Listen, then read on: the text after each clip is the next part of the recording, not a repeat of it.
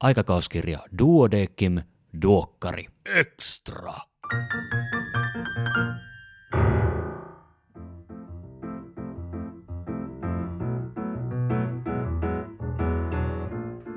Arvon kuulija, tervetuloa Duokkari Extraan. Tällä kertaa keskustellaan siitä asiasta, jonka tähden koko Duodecim on aikanaan polkaistu pystyyn, eli suomen kielestä, lääketieteen kielestä, uuden kielen kehittämisestä. Sivutaanpa siinä sivussa kotimaiset murrealueetkin sekä pohditaan englannin kielen ylivaltaa. Kanssani tästä keskustelemassa on Aikakauskirja Duodecimin toimittaja ja kielen tarkastaja, suomen kielen maisteri Antti Karhuaho. Antti, tervetuloa. Kiitos Kari ja kiitos kun kutsuit tänne, oli hauska tulla. Ihan mahtavaa, että sä oot täällä ja, ja tota, ennen kuin me sukelletaan tähän meidän aiheeseen syvemmälle, niin kerro vähän itsestäsi, että kuka sä oot ja, ja miten sä oot päätynyt duokkarin hommiin? Joo, mä oon tosiaan, niin kuin tuossa esittelyssä sanoit, oon koulutukseltani suomen kielen maisteri ja musta piti aikanaan tulla äidinkielen ja kirjallisuuden opettaja, teinkin niitä hommia aikanaan pitkään. Ja tota, mulla on ihan se koulutuskin tai pätevyys tähän opettajan hommaa. Se oli oikeastaan hauskaa, että tämä duokkarille, duodecimin päätyminen niin liittyi sitten tavallaan jotenkin tähän opi, opin, opettajakoulutukseen. Eli mä olin tuolla ykkösnorssissa suorittamassa sitä ekaa auskultointiosuutta, eli sitä opetusharjoittelua. Joo. Ja sitten tarjoutui mahdollisuus tulla duodecimiin tuntitöihin, että meillä oli semmoinen, siihenkin liittyy semmoinen ihan hassu tarina, että meitä oli sattumoisin semmoisia samanhenkisiä urheilusta kiinnostuneita silloin nuoria miehiä, jotka opiskeli suomea siinä vierekkäisillä vuosikursseilla ja sitten yksi pääsi aikanaan duokkarille töihin ja sitä mukaan toiset ja sitten osa valmistui ja siirtyi oikeisiin töihin ja sitten vapautui paikkoja näille niin kuin nuoremmille. Ja sitten mä olin siellä opettajakoulutuksessa suorittamassa niitä opintoja ja sitten tuli viesti, että nyt olisi mahdollisuus päästä tuntitöihin duodecimille ja mä ajattelin, että kyllä mä nyt haluan kokeilla tätä, tätä hommaa silloin ja etenkin kun se oli jotenkin Oli, oli raskas kokemus se opettajakoulutus, Joo. Se ei vastannut kyllä yhtään sitä, mitä mä niin kuin odotin, etenkin kun olin aika paljon opettanut jo ennen sitä ja se ei niin kuin, silloin se oli kaksituhattaluvun alkua ja se ei kyllä silloin se koulutus ei vastannut sitä päivää silloinkaan. Ja sitten laahusti lokakuisena päivänä tonne Ratakadulta sateessa Kalevan kadulle ensimmäistä kertaa ja mietin, että mi, mitäköhän tästä... Joo. Tästä duokkarihommasta sitten tulee ja edelleen on tässä näin, että kuusitoista vuotta on ollut tosiaan duodecimissä töissä. Aluksi ihan tuntitöissä tein semmoista, kirjoitin puhtaaksi silloisen kielentarkistajan korjauksia ja voin sanoa, että en tiennyt kyllä lääketieteestä ja lääketieteen kielestä yhtään Joo. mitään, mutta sitten se oli tavallaan aika opettavaista, kun näki, miten se entinen kielentarkistaja oli korjannut ja että siitä niin kuin väkisin oppi. oppi sitä ja sitten pikkuhiljaa ne hommat jotenkin kehittyi ja verkkolehti kehittyi ja pääsin sinne tekemään jotain juttuja ja sitten siitä hiljalleen sitten niin kuin, ihan niin kuin toimittajaksi, joka vastaa tietyistä palstoista ja nyt sitten on jo kohta lähelle kymmenen vuotta varmaan ollut se toinen kielentarkistaja, että nythän meillä on tämä homma jaettu kahteen. Ja eikö niin, että toinen, toinen kielentarkastaja on Lauri Saarela? Joo, kyllä. Joka, jos nyt teen villin veikkauksen, niin on yksi näistä urheilullisista nuorista miehistä. Kyllä, joo. Ja tota, koska tämä on podcast, niin tähän tietenkään nyt ei visuaalinen komponentti mm. ei kuulu, mutta tota... Ää, Antti ja Lauri on, on molemmat parrakkaita ja urheilullisia raavaita karjuja ja ainakin alkuvaiheessa monella mm. saattaa mennä herrat helposti sekaisin, vaikka sitten kun tarkemmin katsoo, niin te olette ihan erinäköisiä, mutta teillä on kummallakin iso parta ja te olette aika isokokoisia. Joo, se on, se on kyllä ihan totta toi ja ei, voi sanoa, että niitä on varmaan kymmenejä kertoja, kun meidät on joku, joku sekoittanut. Ja me ollaan tosiaan molemmat aika nuorina tultu tänne töihin ja johtuu siitä, tai siitä varmaan johtuu pitkälti se, että meitä edellään puhutellaan poikina, Joo. D-lehden poikina. Tähän, tähän on kyllä tottunut. tota, no mites sitten, niin onks, onks tota... Äh, mut mut kar, karkas aj- aj- ajatus ihan täysin, mä että jäin, jäin näihin teilehden po- poikiin kiinni. Tota, pelotteletteko te koskaan, koskaan niinku arkoja asiantuntijoita, kun te olette kuitenkin isoja ja parrakkaita? No ei, ei ehkä kyllä. En mä nyt voi sanoa, että ei, ei ole varmaan sellaisen ollut tarvetta. Tietysti sitten usein on ollut, kun on nämä perinteiset Duodecimin jouluklögit, jotka muuten nyt on tämän koronan takia ensimmäistä kertaa peruttu. Niin, se on mälsää. Joo, niin siellä sitten me kyllä saatiin usein se viimeinen niin kuin ovivuoro tai portsarivuoro. Että jos vaikka joku olisi pitänyt poistaa. tota, palataan siihen, mitä sä oikeasti teet siellä Kalevan kadulla. Sinä ja Lauri ja, ja, ja te, tai no käytännössä eikö niin, että sinä ja Lauri olette ne, jotka vastaa siitä niin kuin, ikään kuin suomen kielestä? Joo, viime kädessä tietysti, että me, et, joo, siis me puoliksi luetaan jokainen artikkeli, joka meillä lehteen menee, mutta ei se kieli meil, tai tuossa Duodecimissa ei se kieli ole kokonaan niin kuin meidän vastuulla, että et meillähän sitä... Kyllä paljon niin kuin työstetään sitä kieltä ja sitä tekee moni muukin kuin ainoastaan Joo. me.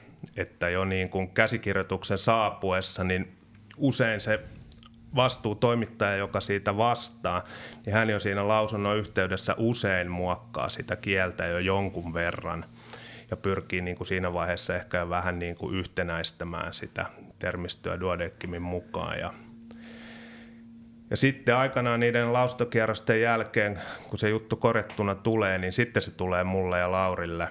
Ja sitten luetaan tosiaan sanasta sanaan läpi ja yritetään, yritetään varmasti saada sitä tehdä sitä kieltä luettavammaksi ja, ja tietysti yhtenäistää vielä termistöä siinä vaiheessa, että niin kuin se on Duodecimissa kulkenut pitkään, että se menisi sen mukaan. Ja sittenhän vielä tämän jälkeen, niin sitten taittovedosvaiheessa, niin päätoimittaja, toimitussihteeri ja sitten yleensä vielä yksi, yksi toimittaja, niin lukee läpi nämä jutut. Joo. Ja sitten vielä siinä vaiheessa saattaa korjata kieltä suuntaan tai toiseen hyvinkin paljon, että joskushan sieltä sitten tässä vaiheessa vielä meidänkin korjauksia menee, ikään kuin otetaan pois. Ja, ja tota, että kyllä me niin kuin, että työtä tehdään kielen eteen, se on fakta. Ja kyllä mä nyt tietysti voisin silleen omaa häntään nostaa Duodecimin puolesta, että kyllä näkyykin. Joo. Että kyllä, kyllä nämä meidän jutut mun mielestä luettavia on, vaikka onkin hyvin niin kuin ammattiryhmän, tietyn ammattiryhmän lehti, mutta kyllä niin kuin joka jutusta mun mielestä ihan kuka tahansa pystyy jotain käsittämään juuri tämän työn takia. Kyllä, kyllä mä, mä oon samaa mieltä. Mä siis aikanaan kun mä hain lääkikseen, niin mä aloin... Aloin lukemaan duokkareita lähinnä sen takia, että mä ymmärtäisin sit jotain mahdollisista aineistoista pääsykokeessa. Ja yllätyin siitä, että hei, että mähän, mähän, täällähän on mukana ihan suomea, että mä, mä tajun tästä ainakin osan. Ja sitten se, mikä on ollut ihanaa huomata sit sitä mukaan, kun on oma lääketieteellinen tietämys lisääntynyt, että nykyään niinku, ne jutut ymmärtää. Joo. Tota... Eli kandit kannattaa lukea duokkaria jossain vaiheessa. Se hebrea muuttuu suomen kieleksi ja Antti ja Late pitää huolta siitä, että se muuttuu mahdollisimman pian ymmärrettäväksi tai että se olisi heti alusta saakka ymmärrettävää. Kun ajatellaan aikakauskirja Duodecimin toimituskuntaa, niin Teitä on, teit on ne, teitä ikään kuin ei-lääketieteellisiä toimittajia ja sitten sit on näitä lääketieteellisiä toimittajia, jotka sä mainitsit äsken. Joo, kyllä. He on erikoislääkäreitä, eikö niin? Joo, kyllä. Ja heitä on valittu... Va- niin. kaksitoista. Niin kun, kaksitoista, aika joo, jännää. Joo, mistähän tällainen luku tulee. Joo, tosiaan kaksitoista eri alan, alan edustajaa, ja, jotka sitten... ideoi näitä juttuja. Meillä joka toinen viikko siis kokoonnutaan edelleen nyt enemmän tai vähemmän hybridinä. Ja he sitten ikään kuin ideoi näitä juttu, juttuja omalta alue, alaltaan. Ja, tai jos ovat kuulleet jonkun hyvän, hyvän esityksen jostain aiheesta esimerkiksi. Ja sitä kautta nämä jutut jutut tulee meille, että et, et suurin osa jutuistahan me pyydetään. Että. Joo. Eli se on suuri kunnia, että Duodecimilta ollaan yhteydessä, että voisitko kirjoittaa? Joo, joo, tai sanotaan täytyy toivoa niin, että, että se olisi jatkossakin näin, että, että ehkä vähän, vähän on välillä sellainen tunne nykyään, että ei ehkä nuoremmilla se enää on niin iso niin kuin kunnia päästä kirjoittamaan Duodecim-lehteen, kun ehkä se oli joskus aikaisemmilla polvilla, mutta täytyy toivoa, että tämä jollain tavalla niin kuin säilyisi. Ainakin itse voin sanoa sen, että mitä on, on jonkun verran Suomen tiedetoimittajien toiminnassa ollut mukana Joo. ja ollut heidän järjestämissään tapahtumissa ja matkoilla, niin kyllä niin kuin siellä Duodecimillä on, on hyvä maine, sen voi sanoa. Että. Me voitaisiin käyttää tätä aasinsiltana siihen, että miksi Duodecim ylipäätään on olemassa, koska tänä päivänä se on aika selvää, että meillä on suomenkielistä lääketieteellistä sanastoa, mutta se ei ole aina ollut näin. Joo, ei. Ja, ja silloin lähes sata neljäkymmentä vuotta sitten, kun lääkäriseura perustettiin, niin sehän perustettiin nimenomaan sen takia, että ei ollut lääketieteen suomea. Joo. Ja näin ollen myöskään Ei, ei voitu opettaa suomen kielellä, eikä voitu myöskään valistaa kansaa suomen kielellä, koska ei oikein ollut mitään termejä. Lönnrot, hänhän loi aika monta niin kuin suomen, lääketieteen sanaa suomeen. Valtimo, laskimo, tämmöiset perusjutut on, on Lönnrotilta. Joo. Mutta Duokkari on tehnyt sitä myös paljon. Kyllä joo, joo. ja siis tekee tietysti edelleen. Ja jos vielä tuohon vähän ottaa kiinni, mitä sanoit, että tosiaan, että lehti perustettiin vuonna tuhatkahdeksansataakahdeksankymmentäviisi. Joo. Ja se on niin kuin, nämä on kaikki, kaiken lisäksi luettavissa nämä vanhatkin numerot meidän nettisivuilla, että Joo. kuka tahansa voi käydä katsomassa ihan sitä ensimmäistä numeroa, missä Matti Äyräpää puhuu alkusanoissa tästä, niin on se aika hurjan tuntusta, että tästä vain niin kuin viisitoista vuotta aikaisemmin oli esimerkiksi Seitsemän veljestä ilmestynyt, jota monessa yhteydessä pidetään niin kuin ensimmäisenä suomenkielisenä romaanina. Niin sit kuitenkin nämä Duokkarin ensimmäiset vuosikerrat, ne on ihan luettavaa suomen kieltä, ja sieltä löytyy niin kuin tätä sanastoa ja termistöä suomeksi. Kyllä. Pitäisikö meidän sanoa vielä, että kuka perusti aikakauskirja Duodecimin? Kuka sen polkas pystyy? Niin, no lehden perustajalle sitten tietysti Konrad Reijonvaara. Että. Mies, jolla on maailman vaikein sukunimi. Joo, kyllä. Hänhän suomensi sen Relanderista Reijovaaraksi. Ja Äyrä, Äyräpää oli muuten Europeus alun perin. Näinpä. Aika, aika komea. Joo. Reijovaarahan, se kirjoitetaan iso R alkuun, ja sitten siellä keskellä on iso tupla V, mutta ei mitään väliviivaa. Ei, joo. Ja mun mielestä se on hänen hautakivessäänkin väärin kirjoitettu, että se, se okay, valitsi niin vaikean kirjoituksen omalle nimelle, että se menee usein väärin. Tota, äh, mut eli tänä, tänä päivänä meillä on lääketieteellistä suomea, mutta englanti jyllää kaikessa vahvana. Ja onko tämä niinku tällaista hidasta puolustustaistelua, että tota, yritetään luoda suomenkielisiä termejä? Vakiintuuko enää suomenkieliset termit käyttöön? Joo, toi on kyllä hyvä, hyvä kysymys, että tosiaan se lääketieteen kielenhän ne juuret on siellä antiikin Kreikassa, että alun perin se oli, oli kreikkaa ja keskiajalle asti se kreikka säilyi valtakielenä Joo. ja sitten latina syrjäytti sen silloin. Ja siitä muodostui tämä tämmöinen se kreikkalais-latinalainen sanasto, mikä Joo. siellä nykyäänkin on pohjalla. Ja tämä säilyi valtakielen sinne tuhatkahdeksansataaluvun lopulle asti muistaakseni. Ja sitten sit kai voi sanoa, että niin kuin toisen maailmansodan jälkeen niin englanti on ollut ihan yksinomaan se Joo. lääketieteen valtakieli.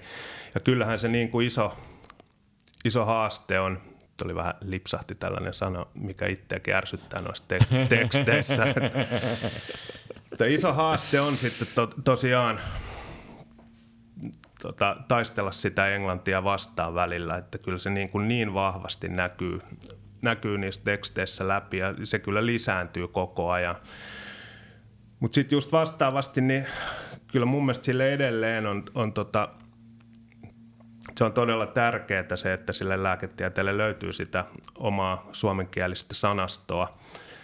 Tässähän jokunen vuosi sitten suomen kielen lautakunta oli huolissaan tämmöistä niin kansalliskielen säilymisestä ja sille just viitattiin tähän, että, että on tieteen aloja, joissa sitten välttämättä ei enää löydy niin kuin omakielistä sanastoa kohta.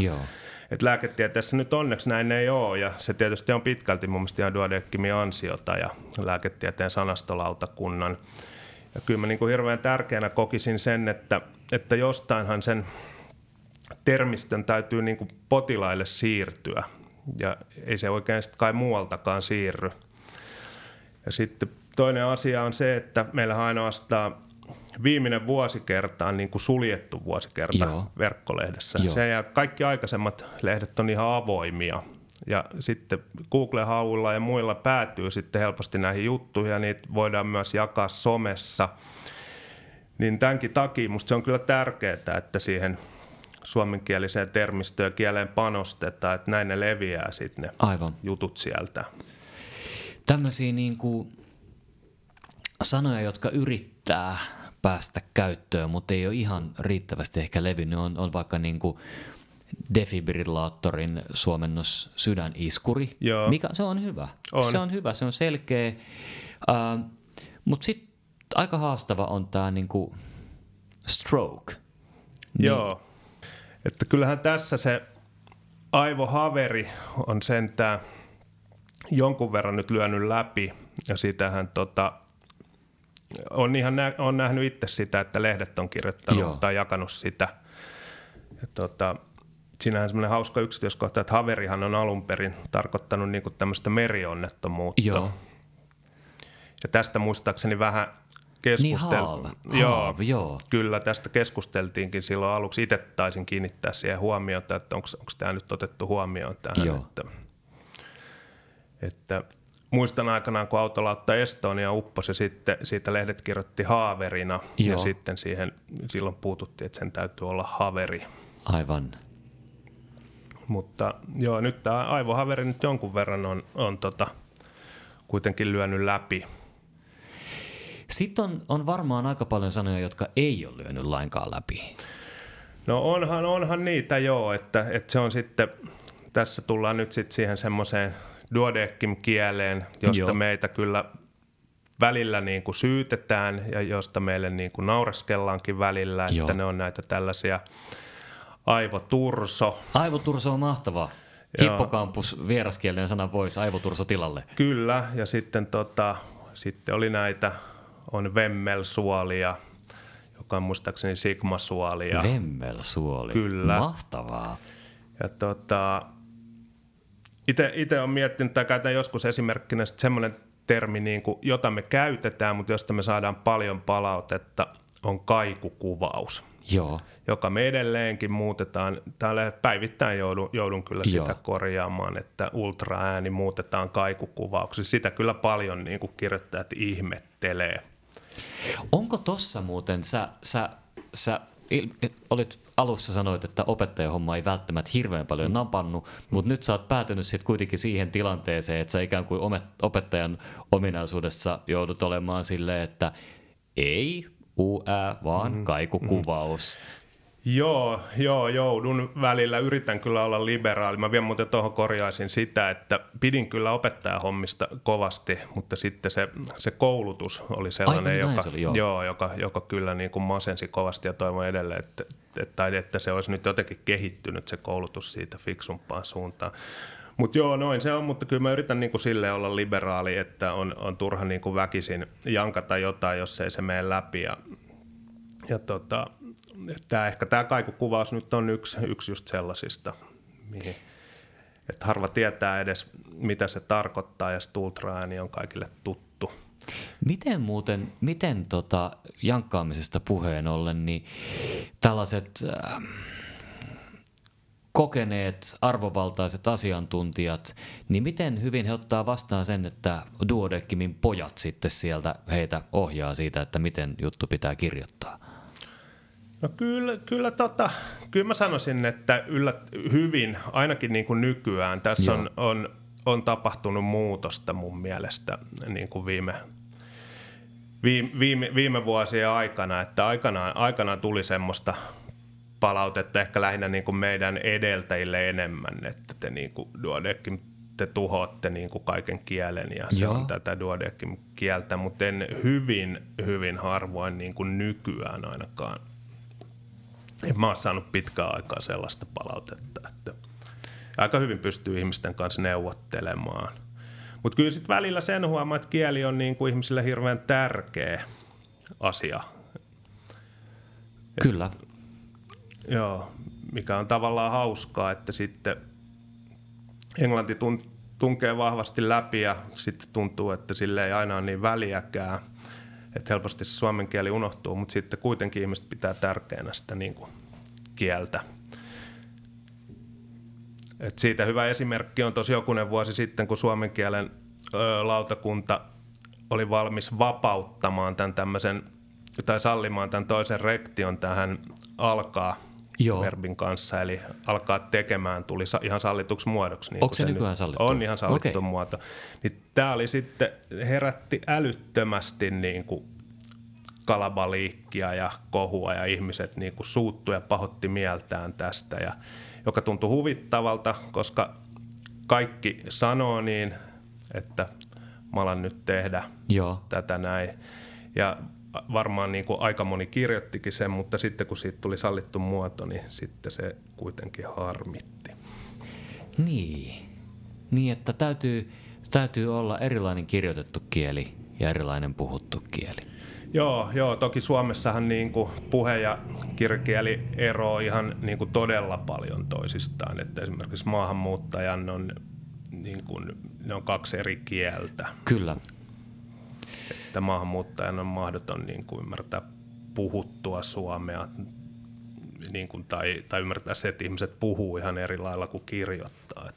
Mutta eikö me mene aika hyvin? Meitä on siis maailman mittakaavassa aivan älyttömän vähän meitä suomen puhujia. Ja silti meillä on, meillä on elinvoimainen, rikas kirjakieli, meillä on puhekieli, meillä on lukuisia erilaisia murteita ja murteiden sisällä mikromurteita. Joo, joo siis noinhan se on toistaiseksi, että sitä kai on pidettävä niin kuin semmoisena hyvänä juttuna, että, että sä voit suomen kielellä niin kuin mennä sen polun läpi lastentarhasta yliopistoon Joo. asti. Toki niin kuin varmaan yliopistossa se alkaa jo, se ei ole enää ihan niin, kuin niin itsestäänselvyys, että Että esimerkiksi jostain näin, että Helsingin yliopistossakin maisteritutkinnoista jo suurin osa tehdään niin kuin englanniksi.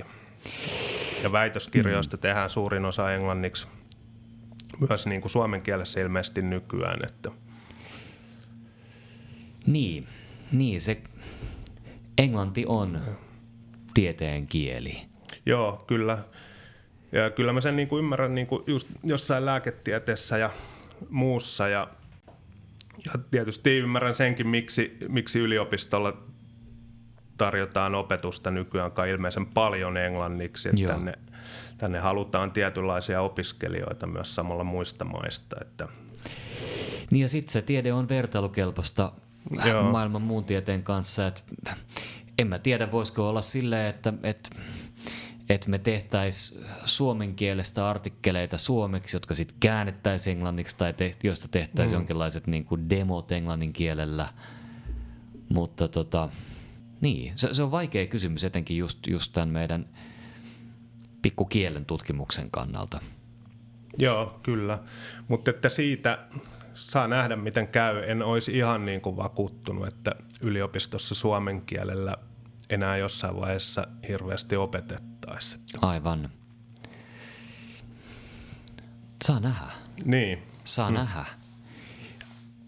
Lääkiksessä, ainakin Helsingin lääkiksessä tilanne, tilanne oli se, äh, siis op- opetettiin suomen kielellä ja ruotsin kielellä, Joo. mutta tota, preklinikassa oppikirjat oli englanninkielisiä, koska suomenkielisiä ei ollut.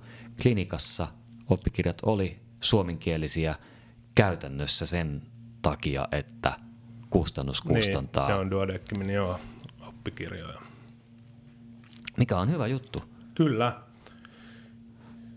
Aikanaanhan ne oli saksankielisiä. Kyllä, ja tanskaksi. Joo, niin. Mäkin olen noilta edellisiltä päätoimittajiltaan kuullut tosiaan, että he jotain nais, nais, naisten tauteja opetteli tanskaksi.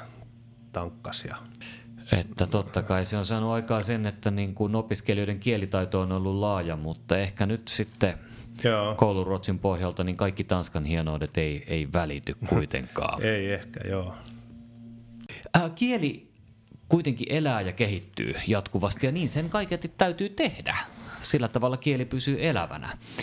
Ja sä, Antti, sun työn takia törmäät erilaisiin kielen ilmiöihin ja muotivirtauksiin. Tota, haluaisitko kertoa tästä jotain vähän lisää? Joo, joo, totta kai vaan kertoa. Että tässähän yhtä vähän on sivuttu, että, että se englannin vaikutus toki näkyy ja joo. se semmoinen englantilaisen sanaston lisääntyminen, joo. lisääntyminen kielessä, mutta sitten toinen, toinen asia on sellainen, mikä on mun mielestä tosi paljon lisääntynyt niin kuin viime vuosien aikana, semmoinen ihme erikoinen niin kuin semmoinen epätarkka kieli, että halutaan oikein, niin kuin, tuntuu, että halutaan sanoa asiat mahdollisimman epätarkasti, hankalasti ja sitten niistä tulee helposti tätä tämmöistä niin kuin jargonia, joka tuntuu välillä, että, mitä, että tarkoittaako tämä oikeasti yhtään mitään. Joo. Juuri, juuri eilisessä tota, lehdessä oli Helsingin pormestari iso haastattelu, ja tota, haastattelu oli tehty siksi, että hän oli ilmoittanut, että ei aio hakea jatkokaudelle enää, ja se oli aika iso uutinen. Joo. Sitten toimittaja kysyi pormestarilta, että mikä, mikä on mielestäsi tota, sellainen asia, minkä, mistä hän on eniten ylpeä tällä nykyisellä pormestarikaudella. Ja hän vastasi, että öö, virkakunnan voimaannuttaminen ja asioiden saaminen ketterämmäksi. Niin tässä oli tavallaan just niin kuin esimerkki siitä, mihin tuossa viittasin. Eli, eli pormestari oli ylpein siitä, että virkakunta on voimaantunut. Ja kyllä tuossa nyt on sitten hirveän vaikea lukijan tai kansalaisen yrittää ymmärtää, että mitäköhän se niin kuin tarkoittaa. Joo.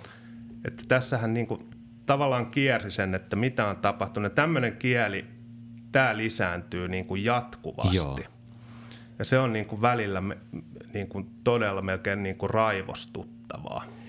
Näkyykö sitä myös sitten, niin kuin, näkyykö sitä teidän työssä aikakauskirjassa? Että jossain määrin poliitikot, poliitikothan usein ilmaisee asioita epäselvästi, koska silloin he pystyvät puhumaan sanomatta mitään. Mutta sitten kun ajatellaan tiedettä, niin tieteen pitäisi nimenomaan sanoa jotain selkeää ja ymmärrettävää, mielellään vain yhdellä tavalla ymmärrettävää. Joo, kyllä, toi on, toi on ihan totta. Ja tuosta voisi vielä, vielä sanoa tuohon, nythän tämä asia on just korostunut tässä kyseisen vuoden aikana, kun on tästä yhdestä pandemiasta joo. aika paljon puhuttu ja viestitty, niin se ei kyllä aina ole ollut selkeää se viestintä, että yhden ministerin puheita on ollut aika vaikea tulkita ja on ollut käytössä paljon sanastoa, mistä on vaikea niin kuin kansalaisen tai normaalin ihmisen tietää että, tai hahmottaa, että mitä tällä joo. tarkoitetaan. Tästä minusta hyvä esimerkki on, että, että tota, niin epidemia on leviämis- ja kiihtymisvaiheessa. Että, missä vaiheessa niin, se nyt oikein vaiheessa on? Se on, että kumpi näistä on niin kuin pahempi. Ja, ja siis kyllä tämmöiseen niin kuin törmää paljon tuossa nykyään tieteellisessäkin tekstissä. Ja joskus niin kuin ihmettelen sitä, että miten se puhuja tai kirjoittaja, että tietääköhän, tai että mitä hän niin kuin haluaa tällä sanoa, tietääkö hän itsekään sitä. Joo. Niin, tavallaan jos me ajatellaan nyt, nyt sitä, että kirjoittaa artikkelin aikakauskirja Duodecimiin, joko sen takia, että on pyydetty tai sen takia, että tarjoaa sitä itse. Ja, ja kirjoittajalla on ajatus siitä, mitä hän haluaa sanoa. Hän tietää ihan tasan tarkkaan sen aiheen ja hän haluaa sanoa sen. Se ei tarkoita samaa kuin se, että hän pystyy kirjoittamaan sen siihen muotoon, että muut ymmärtää sen. Ja nyt esimerkiksi tämä, mitä mä äsken sanoin, niin mulla oli ajatus siitä, mitä mä halusin mm-hmm. sanoa, mutta välittykö se ollenkaan, niin tämä mun kysymys mm. voisi vaatia ehkä uudelleen muotoilun. Mä uudelleen muotoilen sen. Mä teen tälle nyt toisen, toisen kirjoituskierroksen tälle mun äskeiselle kysymykselle. Joo, ole hyvä. Ajatellaan, että mulla on ajatus, jonka mä haluan välittää, tutkimustulos. Mä tiedän tasan tarkkaan mun tutkimuksen tuloksen, mutta osaanko mä kirjoittaa sen siihen muotoon, että lukijat ymmärtää sen.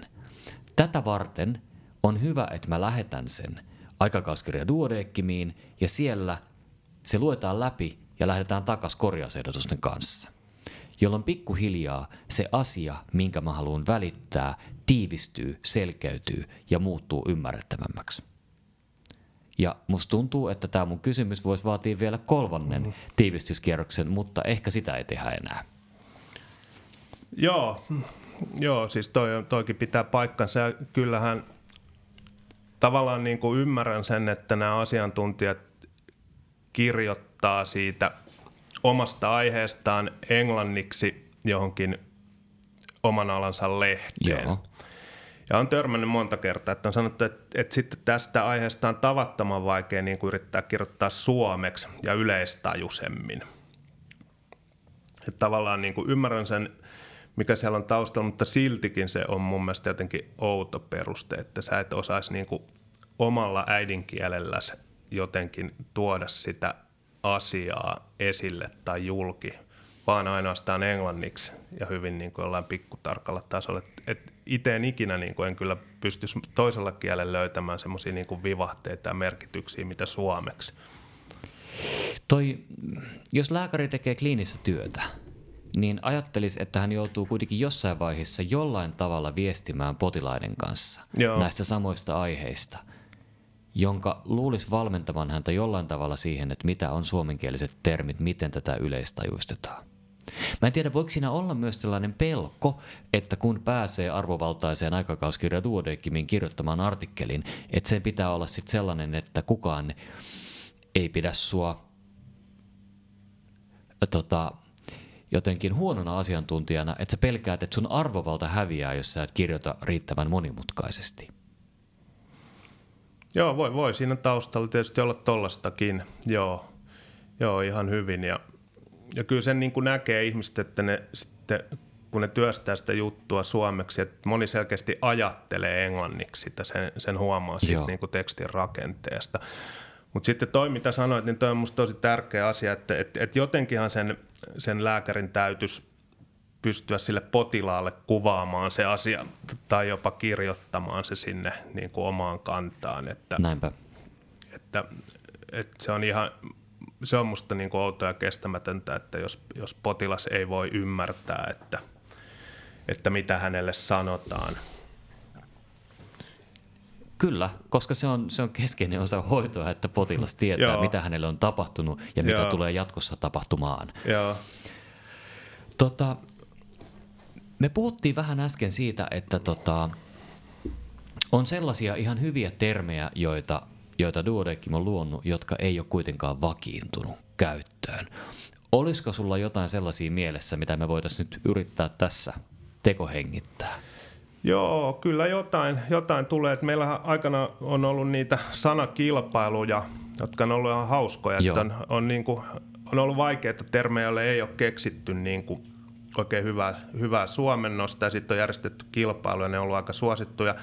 Sieltä on tullut monia sellaisia, jotka on lyönyt hyvin läpi, muun muassa solun salpaa. Ja oli, on ollut aikanaan, niinku sytostaatille on, on haettu. Se oli vielä aikanaan siinä ehdotuksessa, muistaakseni se, oli niinku, se alkuosa oli nomi, nominatiivimuotoinen, eli solusalpaaja, Joo. mutta sitten siitä on tullut solun salpaa ja jotakin muita tämmöisiä. Työuupumus on näistä, on korvannut Joo. aikanaan burnoutin, mutta sitten on tällaisia, että kyllä meillä edelleen niissä jutuissa vastaanotolle tulee postmenopausaalinen nainen, Joo. eikä tasannevuotinen nainen. Tasannevuotinen, joo.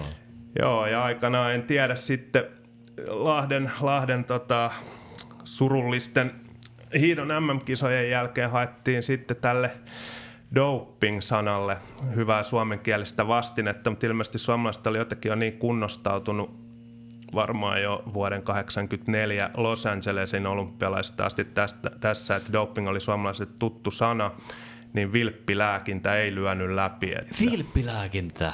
Kyllä. Valelääkärit harrastaa vilppilääkintää. Joo.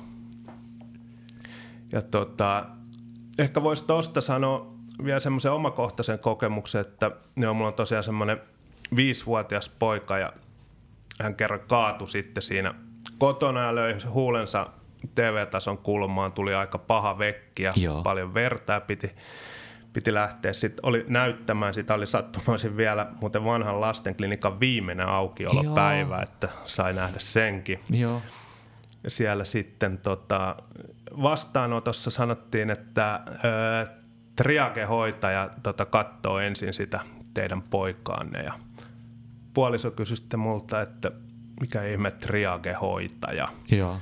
Ja tota, tämä oli sellainen sana, mikä on aikanaan ollut meillä siinä sanakilpailussa, mutta sekään ei ole kauheasti lyönyt läpi.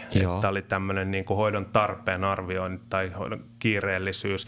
Sillä muistaakseni oli sitten joku ihan, silläkin oli joku eksakti termi, mutta ei, se ei ole lyönyt ikinä läpi. Mutta tässä tavallaan niin kuin myös esimerkki siitä, että, että ei nämä ole niin kuin potilaille tuttuja nämä tämmöiset termit. Ei, ei missään tapauksessa. Eihän triage, niin kuin ei se sano ei. yhtään mitään. Et niin, ensiarviohoitaja. Joo. Se, se, se kertoisi välittömästi, mistä on kyse. Joo. Tota, puhutaan vielä hetki siitä tota, äh, tästä meidän oman, oman kielen rikkaudesta. Me puhuttiin siitä, että on, on, on kirjakieltä, on puhekieltä ja sitten on puhekielen eri variantteja eli murteita. Suomessa on varsin rikkaasti murteita ja yleisesti ottaen kannustetaan käyttämään murteita. No, kirjoitettu teksti, sen täytyisi olla kaikille ymmärrettävää, mutta äh, kannustetaan säilyttämään oman kotipaikkakunnan murre, kunhan se ei ole Helsinki. Tota, mä oon Larusta, hmm. sä oot Kantsusta, eiks niin? Joo, kyllä. Mitä oot mieltä, kun menee pöndelle, kansis puhuu slangia, tuleeko daijuu välittömästi? No ei ole, ei ole tullut daijuu välittömästi, mutta joo, joo, kyllä sieltä niin, niin, niin sanotusti pahaa öögaa tulee usein sitten, jos kuulee, että, että puhuu niin kuin esimerkiksi miten puhuisi frendien kanssa, etenkin jos sattuu olemaan vielä nämä niin kuin lapsuuden frendit messissä, jotka puhuu siitä hyvin samanlaista sitä tietyn, tietyn alueen tiettyä slangia, niin Niin joo, ei sitä kyllä jostain syystä, syystä katsota hyvällä, että et tuolta tuolt ne tulee taas nuo ylimieliset stadilaiset. Ja... Stadiässineen. Joo, joo, joita ei oikeasti edes ole kuulemma. Niin, se on tutkittu, se on tutkittu juttu, että sitä ei ole. Joo. Että te, te maakunnissa asuvat, kaino toive. Meillä Helsingissä on meidän murre. Se, se ei ole ylimielisyyttä. Se, se ei ole kiusantekoa muita kohtaan, vaan se on, se on meidän tapa puhua. Ja, ja me tykätään siitä, miten, miten maakunnissa puhutaan ja toivotaan, että kaikki, kaikki käyttää omaa, omaa murrettaan mahdollisimman paljon, niin, niin tota, suomen kieli pysyy rikkaana. Mutta me toivotaan myös, että sitten me... Me saadaan käyttää meidän omaa murretta maakuntamatkailussa ilman, että on väkivallan tai paheksunnan uhka. Ja, ja vaikka mä nyt sanoin me, niin käytännössä siis en mä voi muiden puolesta pyytää, itseni puolesta pyydän. Tota, en, en, en, en edusta kaikkia helsinkiläisiä tässä, mutta tota, en tiedä, ehkä Anttikin yhtyy tähän pyytöön. Joo, kyllä. Eli ei... Ei helsinkiläinen ole lähtökohtaisesti yhtään sen ylimielisempi tai itsevarmempi kuin kukaan muukaan, koska pohjalaaset on itsevarmoja. Mm. Saako nykyään enää lokeroida koskaan mitään millään tavalla? Mm, tarkennatko vähän vielä? Tarkennan sitä, että nyt, nyt mä lokeroin pohjalaiset laatikkoon, he ovat itsevarmoja. Niin, ajattelit tällaisia joo, tämmöisistä stereotypioista, niin. jotka, jotka ne, ne on... pitkälti Topeliuksen luomia maamme kirjassa, kun hän aikanaan niin kuin määritteli näitä Suomen heimoja. Niin tota, Satusetä Topelius. Kyllä joo, sama Sakarias setä oli, oli tämä. En tiedä, kyllähän niissä varmaan ne niin kuin, kyllähän niissä jotain, jotain on tota, jotain piirteitä löytyy, mitä, mitä siellä on listattu, mutta ei, ei tietenkään voi, voi yleistää ja ajatella niin, kuin niin mustavalkoisesti, mutta, mutta varmaan siellä se Topeliuksella jotain ideaa siellä pohjalla on ollut. Edelleenkin huomaan, että kun puhelinmyyjät soittaa, niin huomattava osa heistä niin tullopi tuolta Savon suunnalta, vaikka ei tulisikaan, niin on ootellut vähän sellaista niin opetellusta nuottia, että tullopi vähän luotettavampi olo ehkäpä. Ja tota, en mä tiedä, onko Savossa suuri puhelinmyyntikeskus vai onko... Mä oon pannut tämän sama, sama asian, oon kyllä huomenna laittanut merkille, joo, ja mulle ei kyllä tule siitä luotettavampi olo, jos, jos, tota, jos savolainen myyjä yrittää myydä jotain. Myöskin jostain syystä on koodattu silleen, että heti kun puhutaan Tamperetta, niin se on vähän hauskempaa. Ja perustuuko tämä siihen, että T V kaksi studiot on Tohlopissa ainakin ollut aikana, että komedia on tehty paljon tamperelaisilla näyttelijöillä? Toikin voi hyvin pitää paikkansa, ja ainakin omasta lapsuudesta muistan hyvin niin kuin Pikkukakkosen, joka oli kyllä hyvin tamperelainen ohjelma. Ja... Kyllä, kyllä. Mä aloin muuten miettiä, että onko olemassa vielä yksi semmoinen murre, mikä on vähän ylimielisempi kuin tämä Helsingin murre. Ainakin niin kuin monen muun kuin turkulaisen mielestä. Joo, se on muuten aika hauska, hauska toi Turun murre tai noi lounaismurteet, niin tota, öö, kun meidän suomen kiele, kielessä on pakko tota, opiskella tuon lähimmän lähisukukielen, eli Viron Joo. peruskurssi. Ja tota, sitten itse olen jonkun verran siellä matkustellut, ja sitten se kieli ehkä sitä myötä tarttunut muut, muutenkin enemmän siitä, niin, niin tota...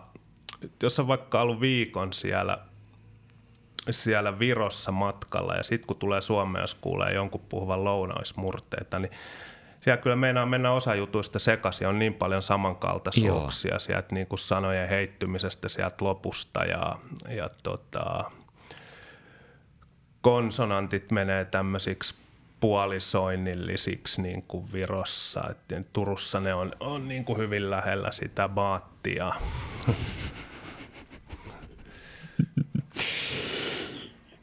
Tätä. Mä, mä luulen muutenkin mieli käsitellä murrealueelta vähän lisää, mutta mä en, mm. mä en ehkä uskalla, tulee liikaa sanomista. Mm. Ja meidän päätoimittajahan on pohjalainen, ja kuten tiedetään, niin pohjalaiset ovat itse varmoja ja päättäväisiä. Niin... Joo, kyllä. Niin, ehkä me jätetään tämä tähän. Antti, kiitos kun kerkesit juttelemaan. Kiitos, joo, oli, oli kiva käydä ja kiva kun kutsuit. Niin. Tota, oikein hyvää jatkoa sulle, ja hyvät kuulijat, oikein hyvää jatkoa myös teille. Olkaa ylpeitä omasta murteestanne, missä sitten olettekin. Ja meidän hienosta suomen kielestä, eiks niin? Joo, kyllä. Kiitoksia vaan. Moi moi. Moi.